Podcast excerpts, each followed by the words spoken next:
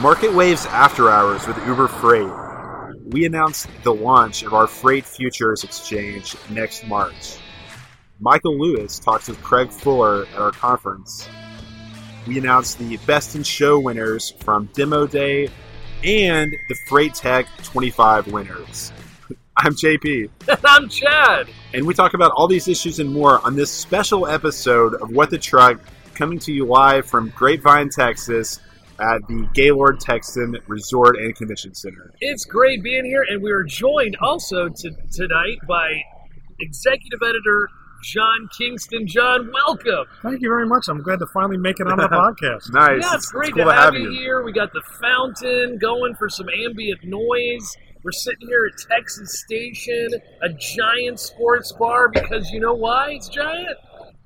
Everything. Is Bigger in Texas. Texas. you guys have learned it.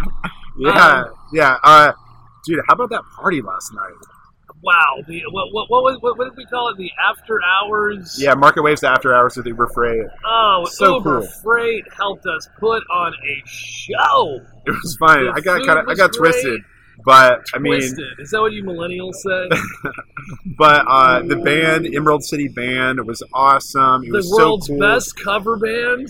after being in this industry for like a year now, like at our events, like everywhere I go, I see people I know. It was so fun to hang out with them and talk. See Bill Dreiger playing drums on Uh, stage. That was a highlight. Uh, John Bose playing the bongos to uh, AC/DC. You shook me all night long. we I mean, we, go we got in the, the photo booth with Chris Kirchner. Uh, it was it was a, it was a great time. It was a really fun night. It's so fun to be here. Um, it's just it was a great show. Um, yeah, the uh, that Texas chili was good, and uh, the old fashions, the Uber Freight old fashions with a little mezcal put in there, giving it like kind of a smoky aftertaste. Like it, it, just, it was really that was special.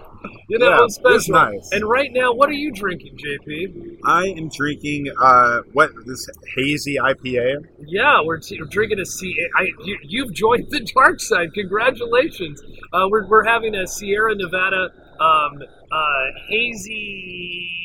I don't know. It's, something. It's hazy, and it's like a NEPA, Two Hearted wasn't on the menu. and it's a 6.7 ABV. And, and, and John, what, what are you drinking? Shiner Bock Dark. Shiner, but so that it's from Texas. So Right. like, when in Texas, do do as the Texans do. All right. Okay, so Let's get let's, let's get into this, buddy. Yeah, so John, you um, moderated a panel with Doug Waggoner from Echo, uh, Paul Cusenza Cusenza.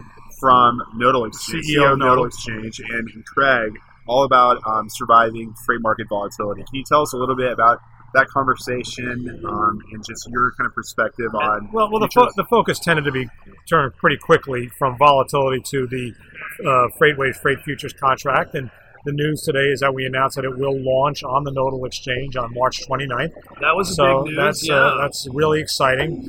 Um, the, the one thing I would say about it is that there has never been a better time to launch a contract. Uh, everybody, I think, is kind of battered. Uh, certainly on the on the shipper side, battered by uh, volatile freight rates. I think 3PL, some of them have probably taken advantage of it, and others have probably gotten hit by it. Uh, but that's not really the point. Even if you're a carrier and you've made a lot of money uh, on this, you've got to realize now that you've had a, an introduction of volatility into the market that you probably had never seen. I hate to say never, but you know, not for a while, and Right. and and, and uh, rates at, at high levels.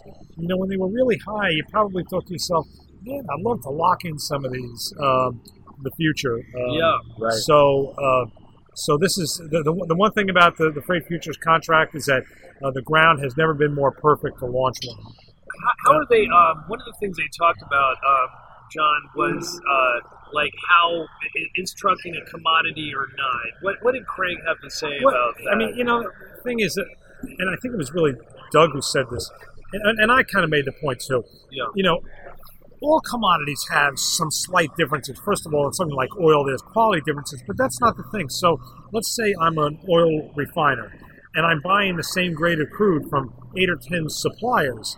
Um, some of them are going to have inefficient credit departments. Some of that will have great customer service. There's more to just saying, okay, give me it. It doesn't matter. Just give it to me.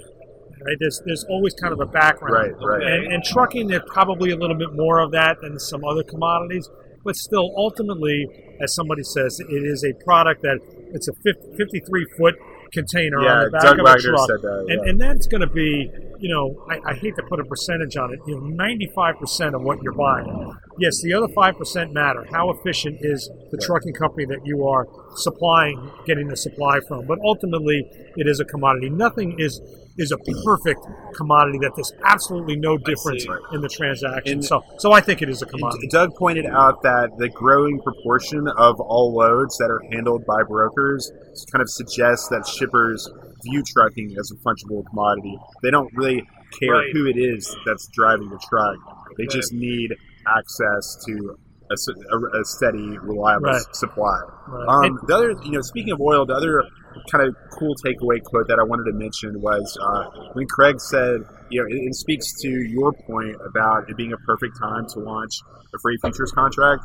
He said, you know, we've had our OPEC moment with uh, the ELD mandate, with the you know the uh, of extraordinary demand along with tight capacity, really just like was a shock, honestly, to the overall economy. I mean, on Wall Street, they were talking about it every day. It was on the front page of the New York Times. It was on the on the front page of of, of the Wall Street Journal. So I, I really do think that this market has rattled so many people, and it's been so extraordinary and unpredictable that people are open to you know even if they even if you're a carrier and you caught the upside of this, it's still you know people couldn't believe what was happening. People said over and over again to me, their 20 years in trucking, it's never been this strong. Well, you know, And, you know, obviously we know that's not going to last forever. and you know, you talk about the OPEC movement. So when you sit there and you, you model oil supply and demand, let's just say the supply side.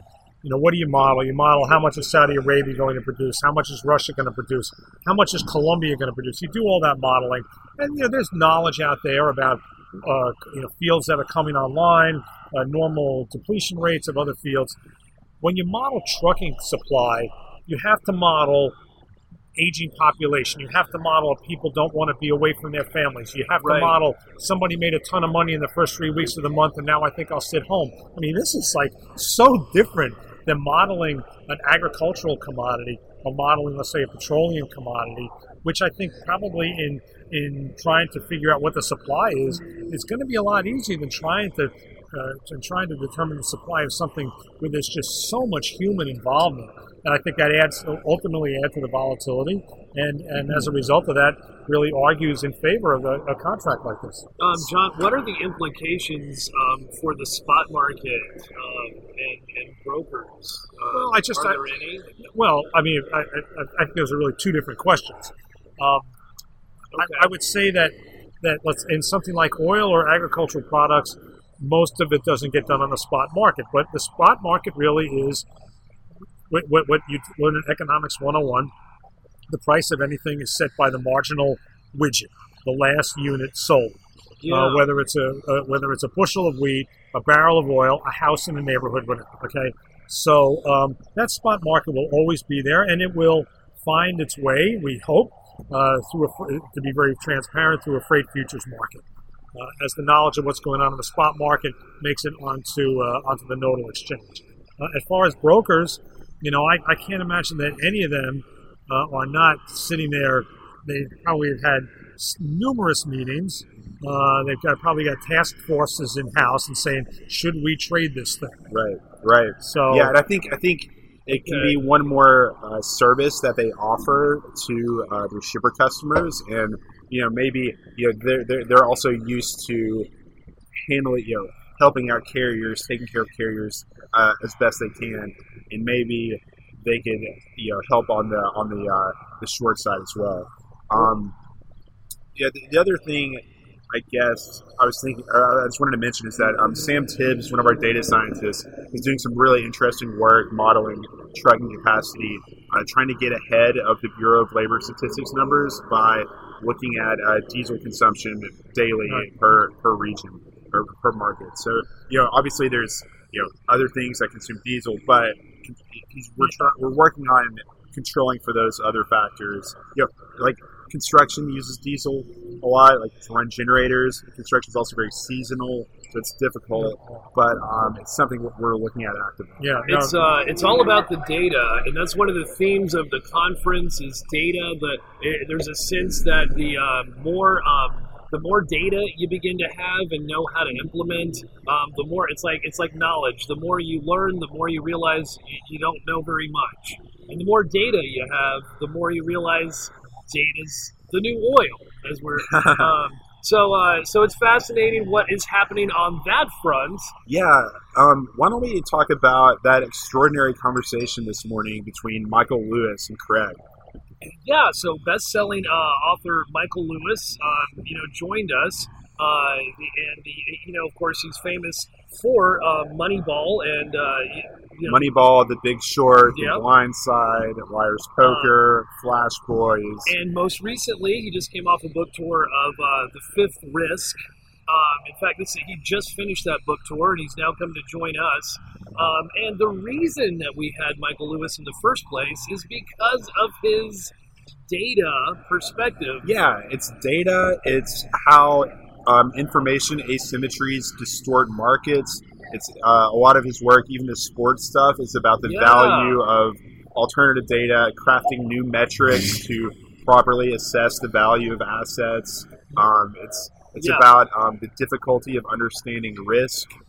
Uh, it's it's all you know, and it's about how markets use information, and that's really what FreightWaves is all about. And while he doesn't have a background in transportation, um, boy, it was fun to hear him uh, ask inquisitive well, he, questions. he clearly Craig. he clearly was interested in the whole idea that yeah, that this is a market ripe to be disrupted by knowledge of, of more, more knowledge of more transportation data. He- that that was not a show. He really you could yeah, tell he was yeah, interested. which is um, also like um, what, what he was doing with Moneyball in the first place, right? Um, he- uh, apparently, according to their conversation, Billy Beane didn't even know that he was the subject of Moneyball until the book came know, out. Well, it was yeah, it was about to come out, and, and I think he gave him the heads up. And you know, it's funny. Here's the story. Billy Beane was not upset that he had become the subject of the story I bet not. because not for what Michael Lewis was afraid of.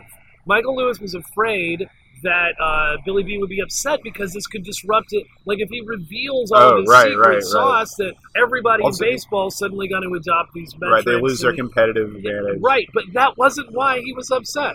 He was upset because he was um, on the record as using the word fuck many times, and that he was afraid that his mother would be very upset with him and his use of the language, and that was sincerely it. How, how, I wonder how many uh, baseball dugouts Billy Beane's mother has hung out in. I wonder too. But uh, But, you know, Michael what- Lewis what- said, "Well, I, re- I thought it was because of the uh, because uh, you know I was revealing your, your secret sauce," and and, Bill, and he said there was a pause, and then Billy said, "You don't think anybody's going to re- really in baseball is going to read your book?" Yeah. And That's of course, funny. they all read it. Of Isn't course. that funny? Yeah, that's that's that's fascinating. Uh, what are some other the other like anecdotes or analogies that uh, Michael Lewis drew between his previous work and uh, transportation and logistics? No, I'm trying to remember now. Uh, you know, it's just a general message that, that data makes its way into various industries, and those those with the best data will will ultimately prevail. That was the that was the big message. And uh, He that- did hit on weather and government, you know, uh, you know. But uh, go ahead. I, I didn't mean No, to- I mean that was that was Yeah. pretty much it.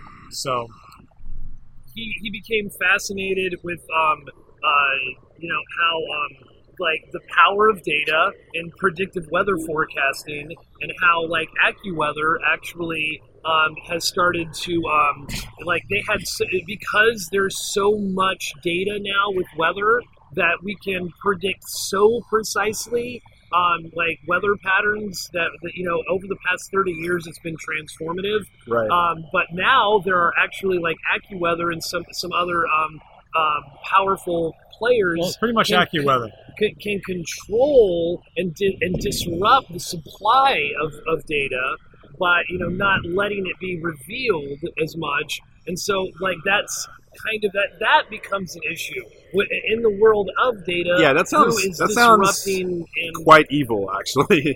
well. I um, mean, he, it's- he pointed out the NRA really controls a lot of data on on gun violence. right, right. Um, they got and- Congress to pass if the they had law. stopped, right? Because he, he talked about Yeah. some data that had come out and uh, police data that showed that if a police officer dealt with a suicide or a domestic violence inst- incident, that they were more likely to have their own incident, you know, something improper in police in police behavior soon after that. And Right. that, that this kind of stuff, you know, has kind of been suppressed and uh, it's not really that well known. And so- we, we know some uh, people in our own uh, business media industry that uh, you know try to place walls around data, uh, but you know w- w- one of our one of our mottos, you know, it's the motto of the internet: information wants to be free. Again, uh, the name of our, our first conference and our I'll inaugural event uh, was transparency, and so it's cool to kind of be get that affirmation and validation from Absolutely. from somebody like Lewis who is so far sighted and so just you know insightful and interesting. Yeah, I was inspired. Yeah, that was really cool.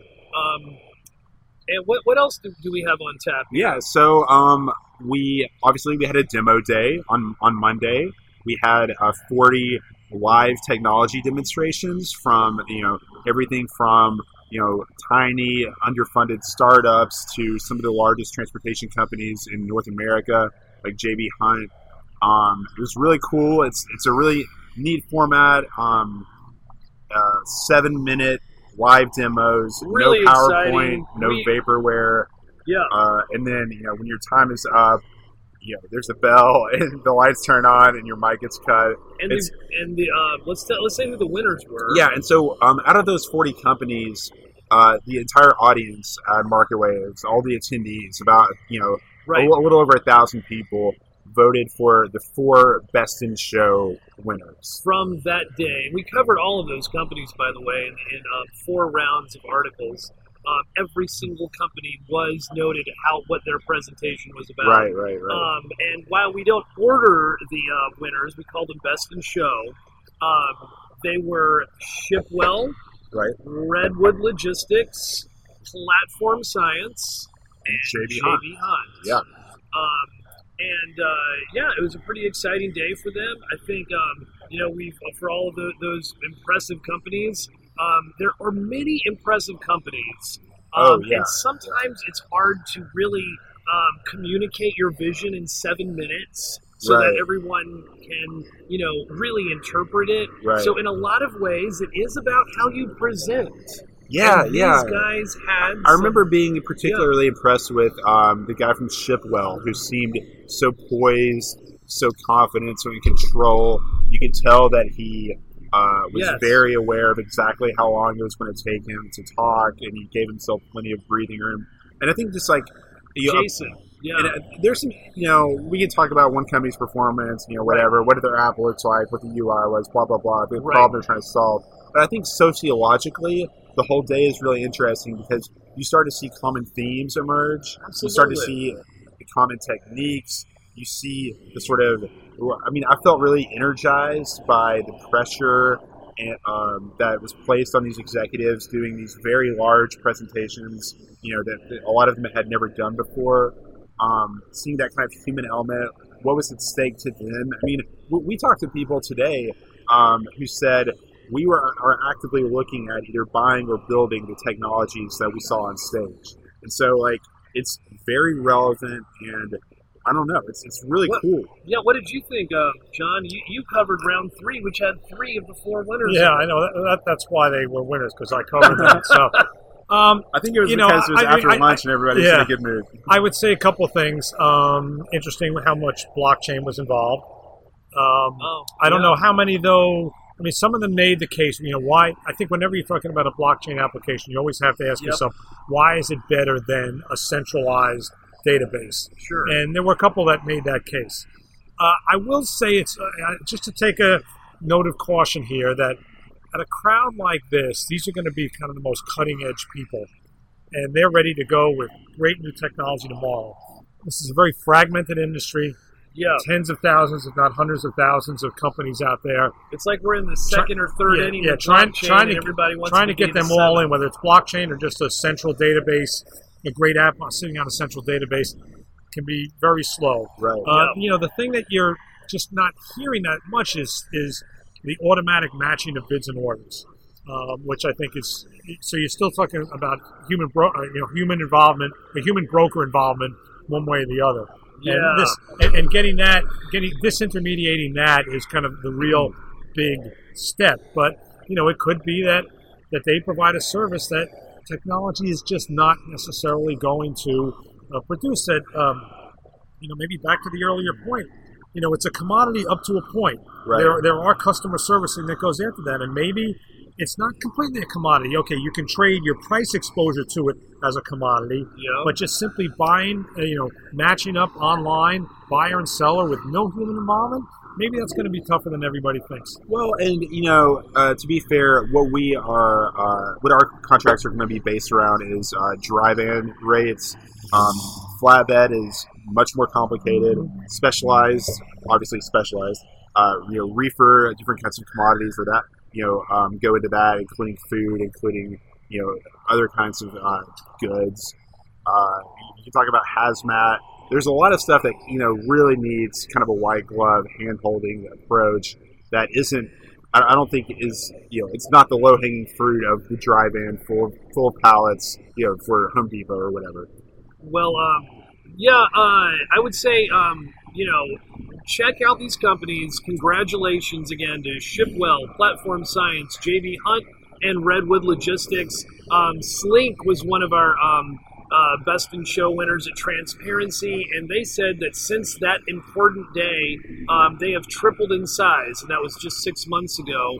Um, Bo- Boxlock, that was a best in show winner at Transparency, um, made an appearance on Shark Tank. So it's you know it's it's it, there's something to be said for um, for being a best in show winner um, at um, one of our events. Yeah, and so um, the other big contest that we need to talk about is uh, Freight Tech 25 and Freight Tech 100.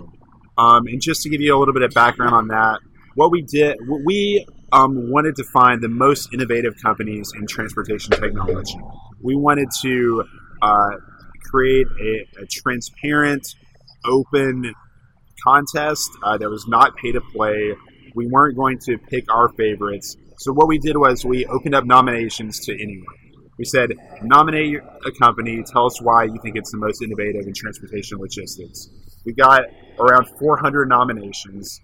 Um, many of these are, duplicates, obviously. So we had an internal committee uh, at Freightwaves, not, nine people vote on uh, what they thought should be included in the 100 Right. and it was really simple. I was actually on that committee. We voted, and we didn't even have to like argue about anything. It turned out that when, when once you rank the companies with most votes to few, Um, if you include yeah. all the all the companies with five votes or more, that that was exactly 100.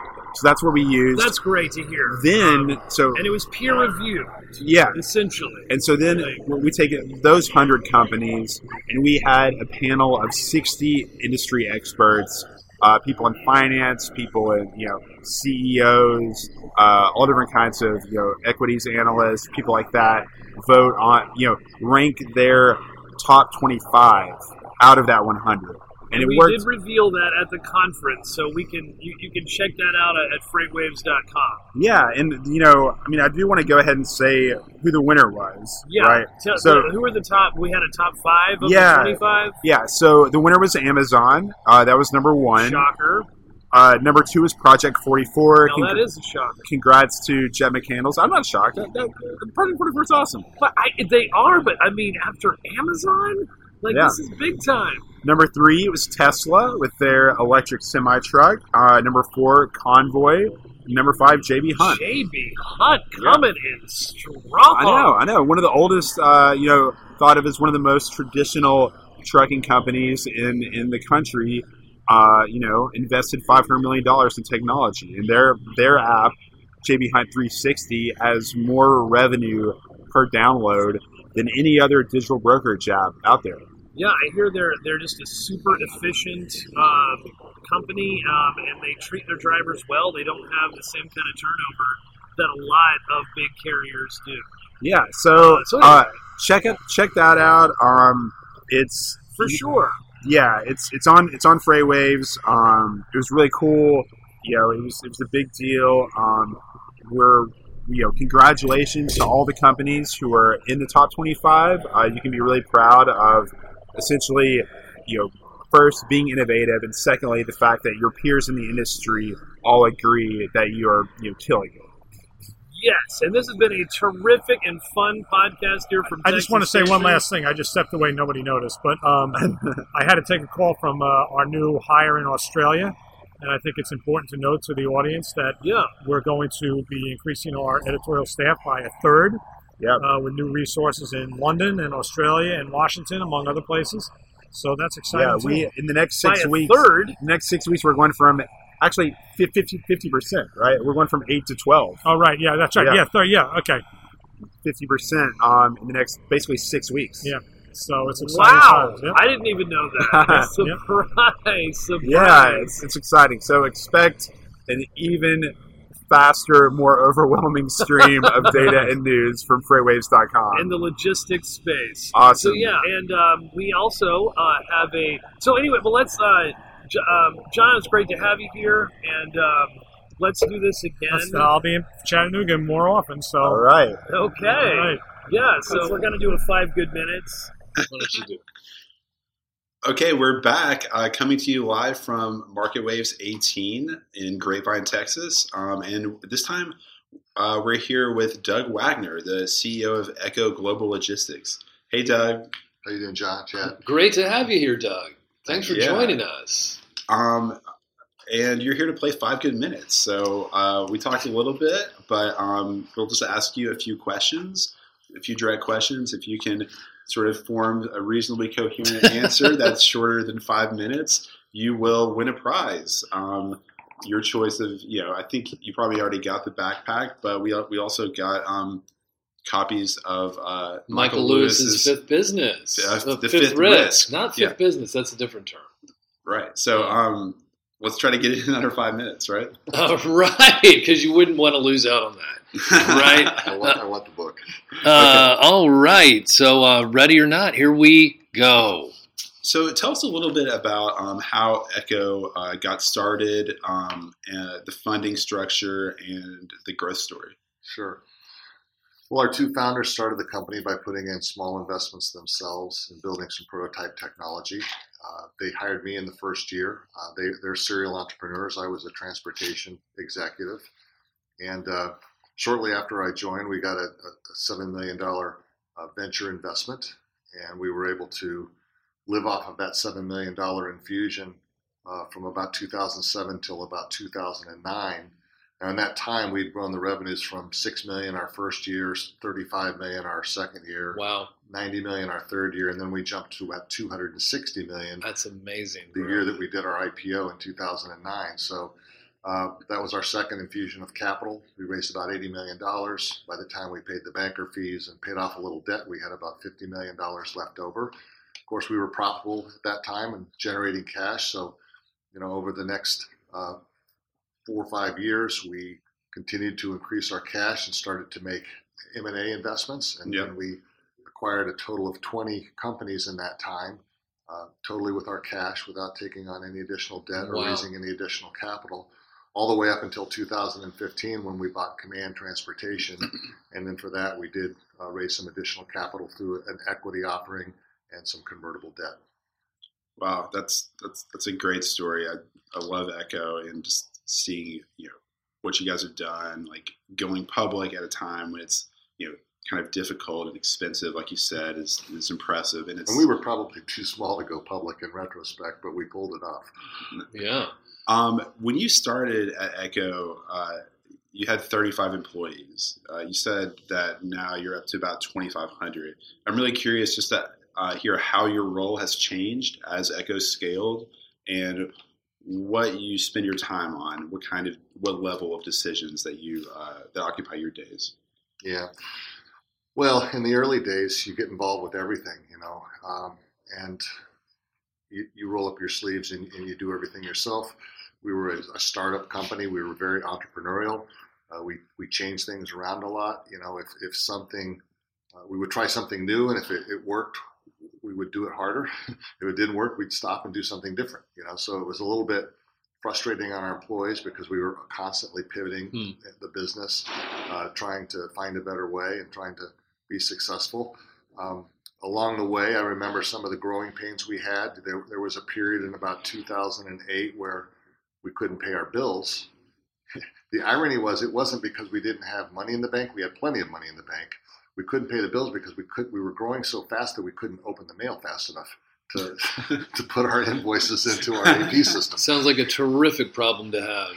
What a problem. So, you know, those were the good old days. I, I would call the owners of the trucking companies and promise them that we had money in the bank. And as soon as we could open the mail and get it processed, Oh we'd my send them a check. Um, you know, but the, the funny thing for me was along the way, we, we kind of grew up as a company, you know, and, and so we went from being that wild, wild west entrepreneurial startup to having to start to create some infrastructure and some, unfortunately, bureaucracy and, and things that people Yeah. you know want to steer clear of as long as they can. But but as a bigger company, you need it to function. So you know, uh, in the early days, we didn't have an HR department, you know, Right. and we we uh, had to implement HR, and, and so we've Gotta added all that disciplines. HR. Yeah. We So- just we just hired someone too. Finally. Um, well, uh, you know, 2018 has been a standout year. Um, what what are you guys' plans and ambitions rolling into 2019? Um, and what what are your expectations for for Echo? Yeah, so we plan to continue our growth trajectory. We think we're a, a growth company. We have several levers that fuel our growth. One is continuing to add people. So we've got a hiring plan. We'll continue to add people, and as they get productive, they they generate leverage in our operating model. Uh, we're going to continue to look at M and A and acquisition opportunities. Okay. We think there's a lot of good opportunities to do that. Uh, we're going to continue to uh, build out our technology and uh, continue to apply uh, analytics and, and predictive analytics to run our business better, provide better service for our customers, and uh, I think we're also, you know, just going to win in the marketplace. Nice. And you just won five good minutes. All right. Um, so you get yourself Congrats, a Doug. copy of Michael Lewis's The Fifth Risk. So thanks, thanks for playing, Doug. It's great to meet you, man. Yeah. Co- continued good luck here. Um, you know, Yeah. with what. Thanks for making time for us this afternoon. Yeah. We really appreciate it. Um, well, having hello and welcome to another uh, five good minutes segment of uh, of what the truck. We are here live, coming to you from MarketWaves 18 in Grapevine, Texas, and I'm joined by Gregory Price and and Jason Traff of Shipwell. Guys, congratulations on being a Best in Show winner. Holy cow! How was that? Was that exciting? That was exciting. I uh, it's about halfway through the talk yesterday. Someone started cheering, and it, it really threw me off. I wasn't expecting to get a, a mid a mid speech applause. that helps, I think, with getting the votes, right? I don't know. That was persuasive. Um, so, uh, so it's really great to have you guys here. Um, Appreciate that, that. was that was a fun that was a fun uh, party last night too, huh? It was a fantastic party. I think I had the most fun. Yes. Well, you can never have too much fun, but I'm pretty sure I had the most fun. oh, you, did. you, won, you won that award too. Yeah. Well, I'm glad that you're functioning and doing so well now today. You know, in spite of having so much. fun. It took it took a challenge to get up. As Jason's my roommate at the Gaylord here, so it More was a snoring than challenge. normal. Yeah. Um, well, awesome. Well, well, it's great to have you guys here. And um, well, are you ready to run the gauntlet of five good minutes, Jason? I think I'm as ready as I'm gonna be. So. Okay. Well, you know, if you if you win, you win the the, the, the magic T-shirt prize. so that's right. always a good thing, right? Well, ready or not, here we come. Uh, Jason, tell us a little bit just about how the company Shipwell started. Yeah, so uh, both Greg and I were, were Texas boys that ended up going to MIT for some reason. But Wow. we both had different backgrounds in freight. So I ran an oil painting business out of Shenzhen, China that exported all over the world. And uh, Greg did lots of other things. But at the time we had met, he had just left McKinsey, which is a you know top consulting company. Where he had been doing supply chain consulting for Fortune 100 businesses. So he was wow. talking about some of the largest businesses in the world and how they could spend billions of dollars a year on freight but still not know where things were. And those sounded a lot like the problems I had shipping paintings all over the world, but I was much smaller, and it was about a decade earlier. Yeah. And so we started looking, and we just um, we felt that some companies had really invested in turning supply chains into a competitive advantage, and they'd gotten really good at it. And a lot more companies just, I guess, in short, needed some help. And so that's why we started Shipwell to be the most seamless, most automated way for businesses to ship freight. And so you guys started this in uh, 2016. We did. Uh, so that seems like a really great time to have started that. I mean, what what do, what do you how do you see data transforming the industry right now? Uh, data is the new currency. It's when I was at McKinsey and Company, uh, I thought the the real opportunity in this space was connecting all the players, digitizing supply chains, and then using that information to improve your operations. Uh, most people are still in the Stone Ages. They're on pen and paper, pencil, or in Excel. People think that's a viable transportation tool. And so our idea was I was doing this for a big company of basically doing risk models, forecasting, planning. It goes into every piece into a supply chain. It's probably one of the most rich sets of data for a business. And and they don't have the talent, the people, or the technology to actually do it. But you know who does? The, the Amazons and the Walmarts and the Nordstroms and Targets of the world because they were forced to do that. Um, and the Home Depots. So now we're we're using that. That's the new oil. That's the new currency Right. to actually turn and lubricate supply chains. Um, what how many employees do you have right now? So we've been growing really quickly, and we are hiring across all segments of our business. We are now up to 43 employees. Okay, wow. Uh, what series are you in your um in your fund? Yeah, so we announced our Series A. We had a $10 million Series A that we announced, I think, about a month ago, led by Fifth Wall. Um, and that's where we currently are. Well, what are They're- your uh, fantastic partners? They uh, some of the large their LPs are some of the largest warehouse owners in the world and leasers in the world. And we've got some exciting things that are going to be coming out in Q3, Q4, really focused in on you know the complete supply chain picture. of 2018 or 20, 2019. Greg lives in the future. That's, Yes. Yeah. That's what I was, that was my actually my next question is like what are you guys what are your what's your vision rolling into 2019 what are your your your hopes and uh, ambitions here Yeah, so I mean, Shipwell's always been a managed freight platform for all the parties that ship freight to come into one place so that we can connect and automate their supply chain.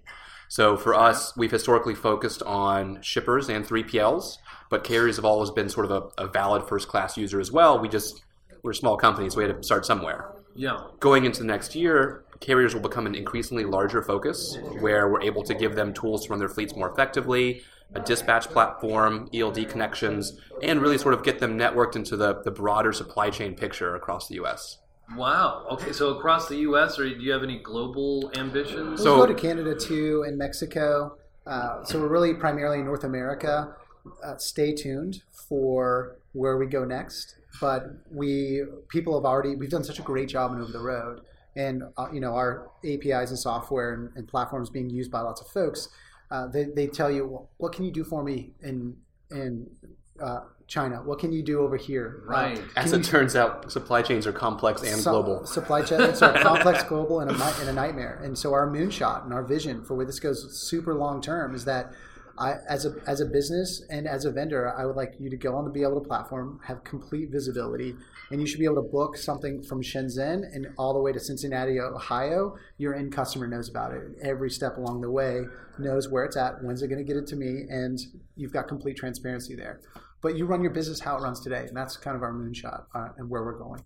Awesome. All right. Um, well, you guys killed it. You, I'm not going to pepper you with another question if uh, you, you've you've won the you've won the gauntlet. Uh, uh, anything anything else that you'd like to, to share with our audience? No, No, we're so- excited to be here. We're, Yeah. we're excited about what FreightWaves and Bid is doing for the industry, and we're we're you know honored to be a part of that. We want to be we, we're an agent of change, and that's a tough position to be in. Well, this was so much of our demo yesterday, right? Was the automatic check calls. The idea of, great, we can all live in the future of a fully networked automatic supply chain, but Shipwell is also taking practical steps today to get people to that world. Fantastic. All right. Well, um, well, thanks for being here, guys. Um, and that's that's it from us. Um, and we have a um, We got we got people a- to meet, beers to drink. Uh, signing off from MarketWaves 18. As always, we go into more detail about each of the topics we've talked about today on our website, freightwaves.com. We will continue to publish this podcast weekly, so be sure to subscribe to What the Truck on Apple Podcasts, Google Play, Stitcher, and SoundCloud. Also, make sure to leave us a review to let us know what you think of our new podcast. That'll do it for today. Thanks for tuning in, and we will see you next week on What, the, the Truck. truck.